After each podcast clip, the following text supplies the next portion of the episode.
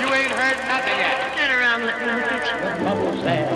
What am I going to do? Frankly, my dear, I'm gonna make him an offer. You talking to me? Are you not entertained? I don't know who you are. Why so simple. When I'm good, I'm very good. But when I'm bad, I'm better. He's denying They call me Mr. Boy's best friend is his mother. You have no style. You bark all day, little dog.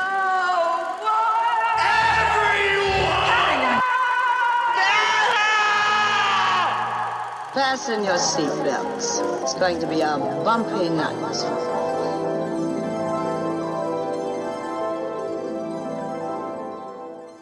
Hello, and welcome back to the Tinsel Factory. My name is Caitlin, and I'm your host.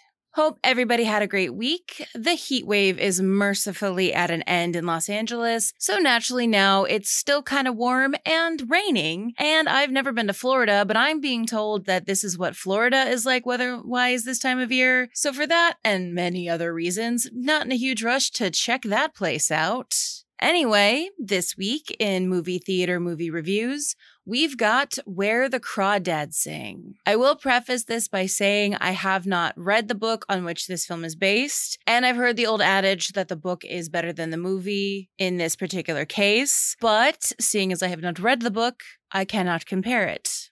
With that in mind, I don't get what the critics are railing on this movie for. I liked it, and I don't like movies like this. It reminded me of all the parts from like the mid 2000s Nicholas Sparks movies I was forced to watch in high school that I actually enjoyed. It does feel a little dated because of that, and not just because it is a period piece, but it's a very well done, like sweet little film, and one I definitely revisit in the future. Oh, and then like another thing, since I finished it a couple days ago, if you liked my episodes on the European film histories and or the blacklist and or you're also interested in wartime Hollywood, I have got a book recommendation for you. I just finished Mercury Pictures Presents by Anthony Marra, and it is an incredibly well-researched novel about that era. It came out only about a month or two ago, so you can pretty much find it anywhere you can buy a book. It also ended up on a ton of book club lists, so it's around, but can confirm great book. Now, on to this week's topic. This week, we're going over the drama genre, which is probably the largest genre of all, though some film historians, studiers, academics, what have you, believe that drama is simply too all encompassing of a term for it to be considered a genre. We'll also discuss some of the origins of drama, examples and subgenres of drama. I'm going to get drama and genre mixed up a bunch of times a day. I can already feel it. You'll never know, but I will and a brief discussion as to whether drama is a genre at all. With that, let's take our places. It's showtime.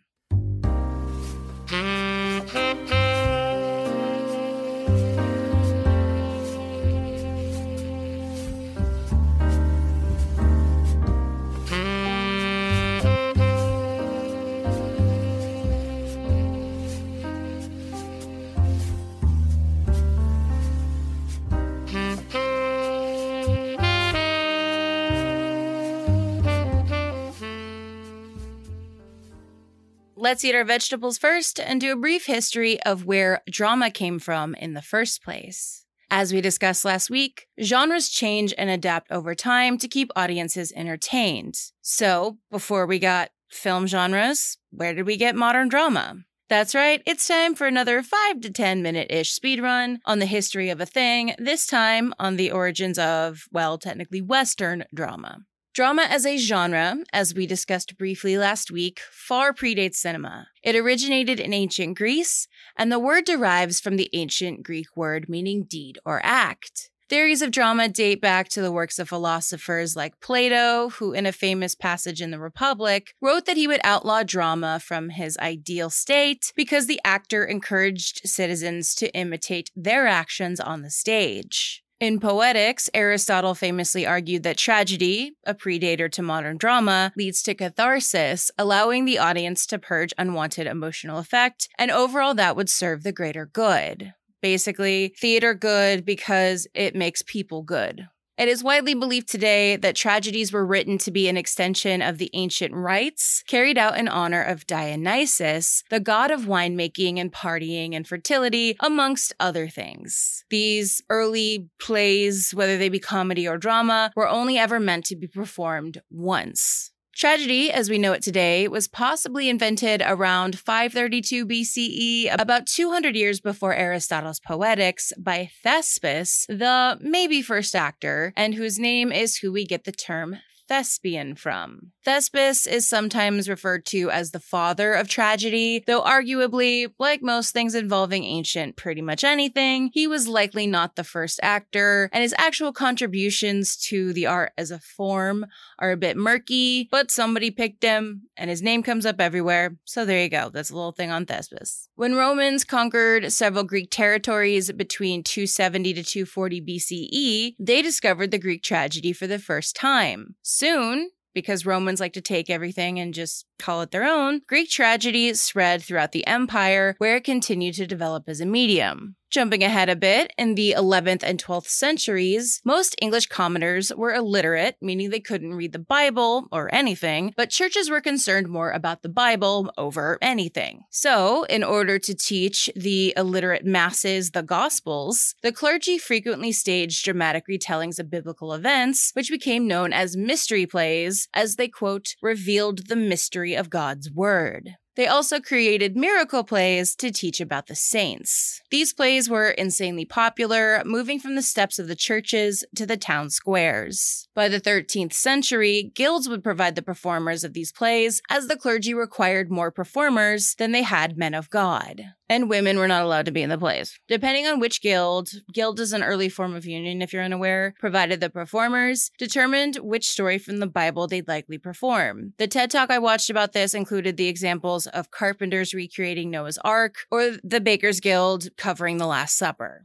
Once these plays were out of the hands of the clergymen, a new form of drama, which at this time that word meant both comedy and tragedy, rose in the 14th century, leading to the morality play, which were allegories featuring characters battling for their very souls. Virtues and their corresponding sins were personified and became characters as well. Morality plays also featured a lot of audience participation, not always intentionally, which included them chucking food at actors and fighting with their fellow theater goers. This would continue on for centuries, and sometimes still today. The irony of the morality play was that it actually glorified the immoral acts far more than the moral ones, because unsurprisingly, the immoral acts were more entertaining to watch. Oops. As a result, unsurprisingly, in the 15th century, the church began outlawing these performances and forcing productions outside of the city limits. When the bubonic plague hit, theater groups would travel the countryside in search of audiences. It was at one of these banished to the outer city limits theaters a few hundred years later that the world got William Shakespeare. Because of the medieval scribes, other playwrights of Shakespeare's time, and especially the bard himself, began writing about the inner struggles and consciousness of man, leading to the earliest forms of modern drama. In 1642, after the Puritans began shutting down English theaters during the interregnum period in England, I think is how you say it. The French theater scene just so happened to revive and update the Greek and Roman theatrical styles of drama and tragedy in an era known as neoclassicism. The use of the term drama, as we use it today, dates from 19th century theater. Before that, drama just meant the staging of any story on stage, whether it be comedy or tragedy. Drama, in this modern sense in theater, actually referred to a play that was neither a comedy nor a tragedy. It literally was a development of genre. It is from within this narrow window that the film industry would adopt the term drama to describe a more serious film within the developing art form. In the silent era of film, these stories were driven by intertitles and the performances of the actors. Drama films were characterized just as being more serious in tone and sometimes tragic. Because there was no sound, actors would be trained on how to move their bodies to convey elements of the story in a world devoid of sound. When movies began being made with sound, drama films became more about teaching their audiences instead of just entertaining. They would soon develop further to make the audiences feel for characters and face our own emotions. Modern drama in the sense of film, and most, if not all of this, will also apply to TV as well. Typically follow characters that are similar or familiar to audiences, often dealing with the struggles of everyday life. They also usually take place in realistic settings and or with a group of characters forced to interact with each other. Some of the topics of drama, movies, and TV are current events, societal ills, racial prejudice, religious intolerance, drugs, poverty, politics, alcoholism, sexual inequality, class warfare, assault, mental illness, corrupt institutions. Pretty much, if there's something in it that will super duper bum you out, it's a drama. A dramatic film that is well done will show you humans at their best and at their worst. They usually include a strong moral stance or a view of the world around them. So now, let's get into two genres that developed in Western cinema after the advent of sound. There are scores of genres, like I mentioned last week, but to give you an idea of what's kind of recently been prominent, I looked at the Academy Award nominated films for Best Picture from the last couple of years, and we're gonna go through the histories of two of the ones that I saw there the most. So you can get an idea of how genre can adapt and shift over time when dealing with audience tastes. There will be plenty of time to go through all of these in exorbitant detail in the future, especially when I start running out of ideas. But for now, this is just going to be an overview just to give you an idea of how genre and drama has developed over the last, most of these start around the 50s, like 70 ish years. One of the first subgenres of drama was that of the social problem genre or message film, which, while being around during the silent age, became its own thing and a desire to bring audiences films that were lifted from the headlines. This idea was not unique to Dick Wolf and Law and Order, came way before him. This idea was actually spearheaded in a pretty big way by Warner Brothers in the early years. Their film I Am a Fugitive from a Chain Gang from 1932 which can also be categorized in the next genre we're covering, struck such a chord with audiences and gave them a national consciousness in a way that ha- they had never had before. The film dealt with the modern prison system at that time, and people were aghast with the deplorable conditions that they were seeing within the film. So much so that this film's very existence and the awareness that it brought to society as a whole, it actually led to prison reforms. And also to kind of add to the authenticity, these early message films often used non professional actors, were quite high in melodrama, and they always had a profound message, usually dealt more heavy handedly than not, because we hadn't learned nuance yet. We, we had to develop that stuff.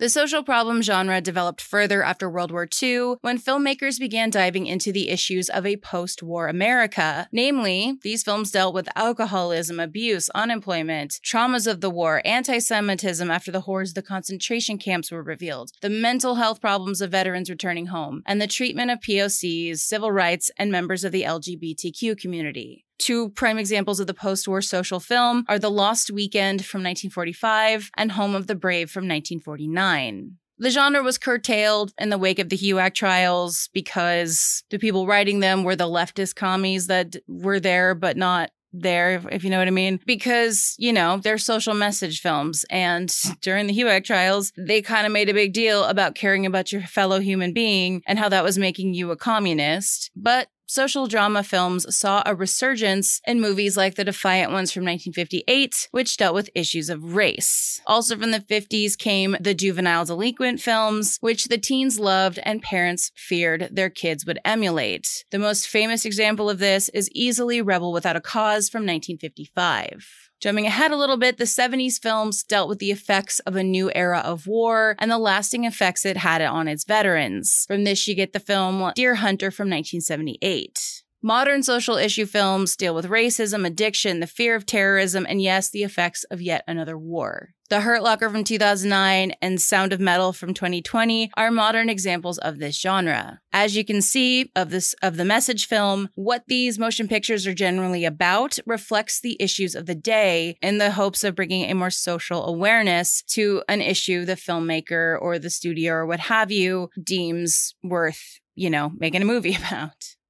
So that was the message film. Next, let's look into the crime film genre, which were made in each respective era to reflect what society's vision of law and order was at that time, while also thrilling audiences with a heavy dose of chaos and wrongdoing. As we discussed last week, the earliest crime film, though now it's considered a Western primarily, is technically The Great Train Robbery from 1903. I guess none of these started in the 50s, they actually started way before. Anyway, during this time in the US, social issues of the day, namely immigration and urbanization, led to a sense of social anarchy and a general distrust of the government, which caused crime rates to climb, aka people were robbing trains. It was a thing that happened, you know, way more than it does now because there's not a lot of trains anymore. When the US banned the manufacturing and sale of alcohol in 1920, something they thought the majority of the American people would be super stoked on, this caused an even greater disdain for the government and law enforcement because people were, in fact, not happy their booze got taken away. Some things never change. So, the now quote unquote sober audience members got their jollies watching films like Little Caesar from 1931, which glorified the crimes of the main character in his attempts to gain wealth.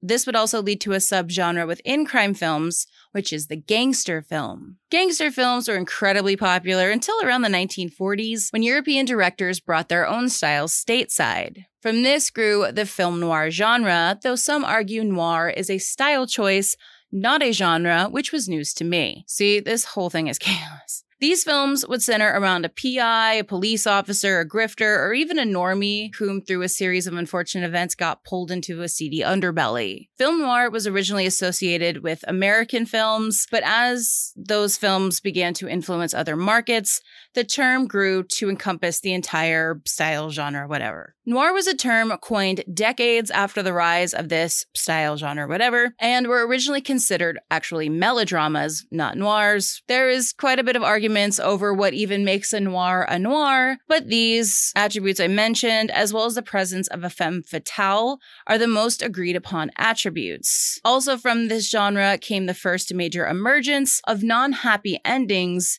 in American films. A major subgenre from within crime films is the crime thriller, which was revolutionized through the work of Alfred Hitchcock, starting with his film Spellbound from 1946. The 50s began the emergence of bigger, organized crime films, which showed society as diseased and corrupt. These films were raw and violent in tone. By the end of the decade, this genre would also include biopics of real people, think like mobsters. Another subgenre, the heist film, think Ocean's 11 from 1960, gained popularity as well. Everybody likes to see, you know, charismatic bad guys being naughty. Now, again, there is an argument as to whether this next one is a subgenre or its own thing, but for the sake of today, let's consider the courtroom drama as a subgenre of crime films, as they clearly, at least to me, go hand in hand given what's at the root of their stories. Courtroom dramas gained prominence in the 50s, often featuring two lawyers going toe to toe, with their arena being the judicial system. Courtroom crime dramas usually contain some of the most tantalizing thematic elements in film. You can have murder, betrayals, sex, hot button societal issues, etc. They also featured unexpected twists and turns, usually culminating in a surprise testimony from an 11th hour witness, and also unusual motives, moral dilemmas, righteous lawyers, and their wrongly accused plaintiffs. Prime examples from the emergence of this subgenre are To Kill a Mockingbird from 1962 and 12 Angry Men from 1957. With the more or less end of the Hays Code in the late 1950s, which was the strict set of rules imposed on films in the United States as to what could and couldn't be shown on film, violence and crime films increased and more taboo subjects were explored. Bonnie and Clyde from 1967, for example. Combining several subgenres of the crime film, the 1970s saw a major wave of cop dramas, which typically followed vigilante cops through the lens of the filmmakers, now able to go to the nth degree without the limits of the production codes. From this, you get your Dirty Harry from 1971 or your Death Wish from 1974. Coppola would put his own spin on this era, bringing the gangster film back into prominence, or mob film as they became called, with 1972's The Godfather. The success of that film not only spawned a sequel, but a slew of films from other studios, hoping to capitalize on the audience's hunger for mobster films. The popularity of the gangster slash mobster film continues to this day, though in a lesser manner, but there's always like two or three that come out every year. Crime films, and especially crime thrillers, would also in part influence the horror genre, which we're going to discuss in a couple of weeks. Today, modern crime films deal with drugs, corrupt cops, and racial issues to reflect the modern concerns of society. Modern examples include Judas and the Black Messiah and Trial of the Chicago 7 from 2020. Despite them being period pieces, both of those films deal with concerns that modern people still have. So now that we've talked about the evolution of two types of drama over the last 70 years or so and how they adapted to modern times, let's look into how drama is described in the screenwriter's taxonomy, which if you remember from last week was developed by screenwriter Eric R. Williams in 2017. Also, the more I've looked into this, the more this seems to be quite the adopted way to do this now, which I'm all for. So yeah, According to him, drama is a type of film, not a genre. And below drama, there are seven types of those kinds of films. First, we've got the dark drama or psychological drama, which is a film that deals with like the super intense stuff. The Father from 2020 or The Power of the Dog and Nightmare Alley from 2021 are examples of this. There's the docudrama, which circles around historical events, but might make up some characters and take other dramatic licenses to tell a better story. Basically, the historical elements are mostly accurate, but they may have taken some license to, you know, beef things up. This type of film didn't develop in the modern sense until around the 1940s, with films like The House on 92nd Street from 1945, which features fictional characters but was based on the real life of an actual spy. Modern examples are films like Mank and Trial of the Chicago 7 from 2020, or Belfast and King Richard from 2021. Then we've got docufiction, which combines both the documentary and fiction into one. These aren't super common. Also, this type can also can include mockumentaries, arguably. If you've seen the 2019 Martin Scorsese doc about Bob Dylan called Rolling Thunder Revue, that's considered a docufiction. You've also got dramedy, which combines elements of comedy and drama. This is a little bit more common in television than in film, but the two best picture nominees from this year I would say kind of fit in here are Licorice Pizza and Coda from 2021. Next are hyperdramas, a term originally coined by film professor Ken Dancyger, I think is how you say it. And these stories exaggerate characters and situations to the point of them becoming fables, legends, or fairy tales. You know, like Cruella, and I think Dune would fit under here as well. Both of those are from 2021. Those those fall under here. There's the light drama, which is the other side of the coin from a dark drama, but it is still serious. The Help from 2011 or Little Miss Sunshine from 2006 fit in here. I was guessing Licorice Pizza fit under here, but the more I thought about it, it fits in the other one. There's not a lot of more modern light dramas getting Oscar love in the last few years, alas. Next is satire, which can also involve humor, but the end result for the film is typically a social commentary that is so like comically dark, if it's humorous at all, that it ends up tipping towards drama. Satire often uses irony or exaggeration to expose faults in society or individuals. A textbook modern example of this is Don't Look Up from 2021. There's tragedy, which are films that show the extent of human suffering. The Japanese drama film Drive My Car from 2021 fits in here, as since it's based off of Romeo and Juliet, so is West Side Story, also 2021. By the by, musical is not considered a genre in film by most, rather a storytelling choice.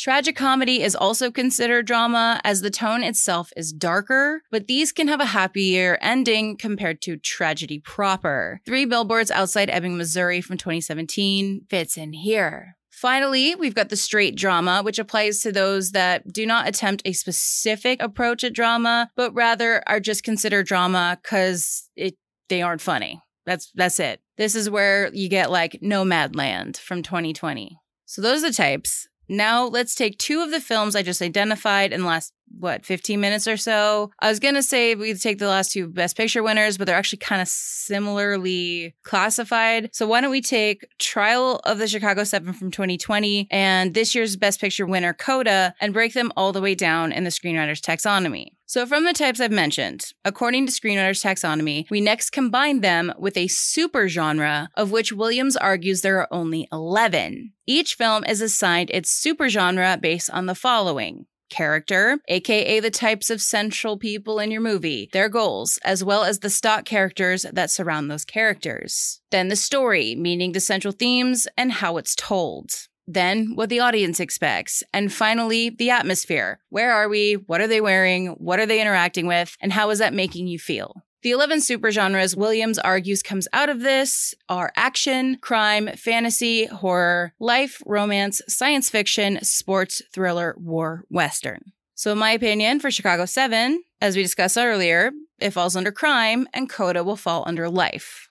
While there are a pretty limited number of supergenres, there are at least 52 macrogenres, according to Williams, which is the next step down. A macrogenre contains interchangeable elements that pair with supergenres to create a more detailed story. By pairing a macrogenre with a supergenre, more specific expectations emerge from within a story. For example, Time travel is a macro genre. This can be compared with a variety of supergenres to create a multitude of different time travel films, like a time travel crime film or a time travel romance. Those are going to be different movies, but they still both feature time travel. Also, multiple macro genres can be used at this step.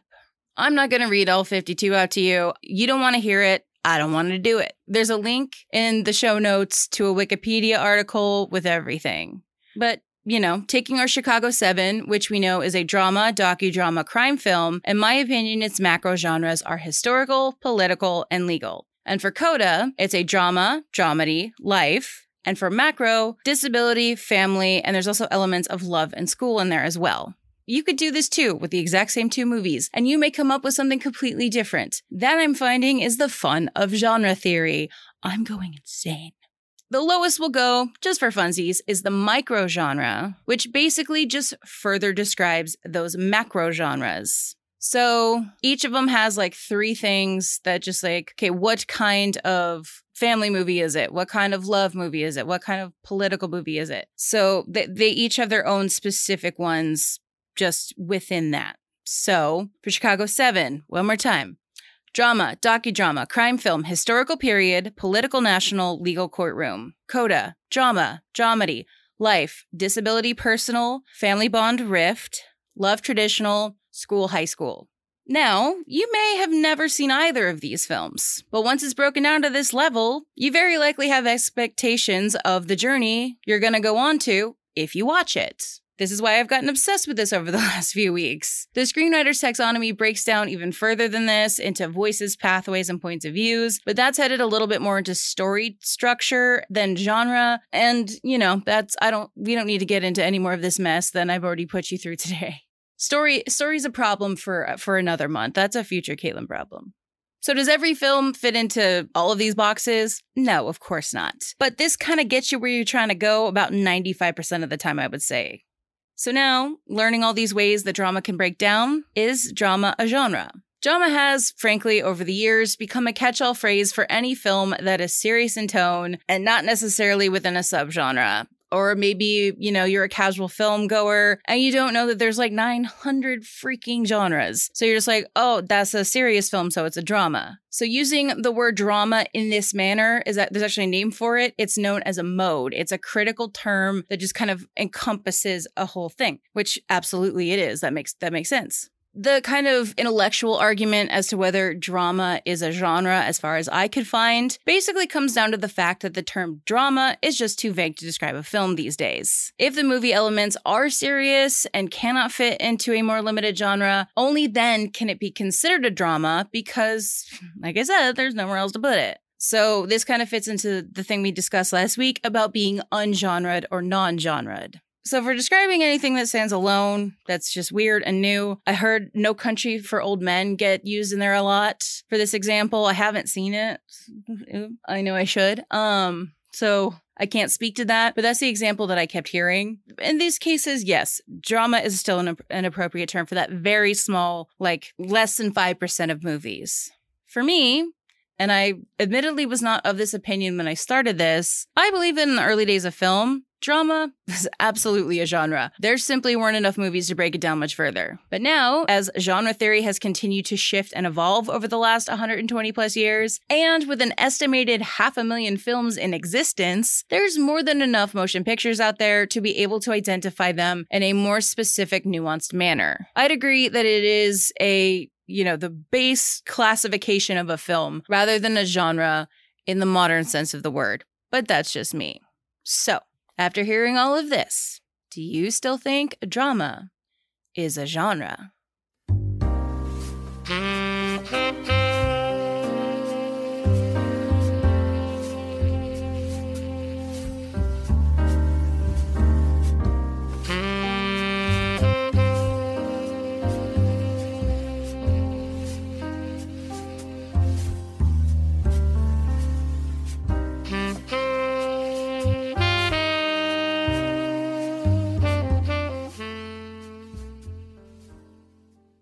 And that's going to do it for this week. If there's anything you'd like me to cover in the future, please reach out on social media, where I also post photos for each episode at Tinsel Factory Pod on Instagram, on Facebook at The Tinsel Factory, or you can always email me at tinselfactorypod at gmail.com. I'm relying on word of mouth to get this podcast out there, so if you could please rate, review, and subscribe so that other people can find this podcast, that would be a huge help. In order to keep making the podcast, I've also set up a support page, the link of which you can find in the show notes. If you'd like to help out in any way, I'd very much appreciate it. I've also got a buy me a coffee where you buy me a coffee. I'm doing, I'm on a Philz kick right now, and I've got my very room temperature Philz because I got it very early before I grocery shop today. Anyway, that's not important. I also got merch. Check it out at the link in the show notes. Next week, we're doing the history of comedic films from its ancient origins to the modern day. Thanks again for listening, and until next time, that's a wrap.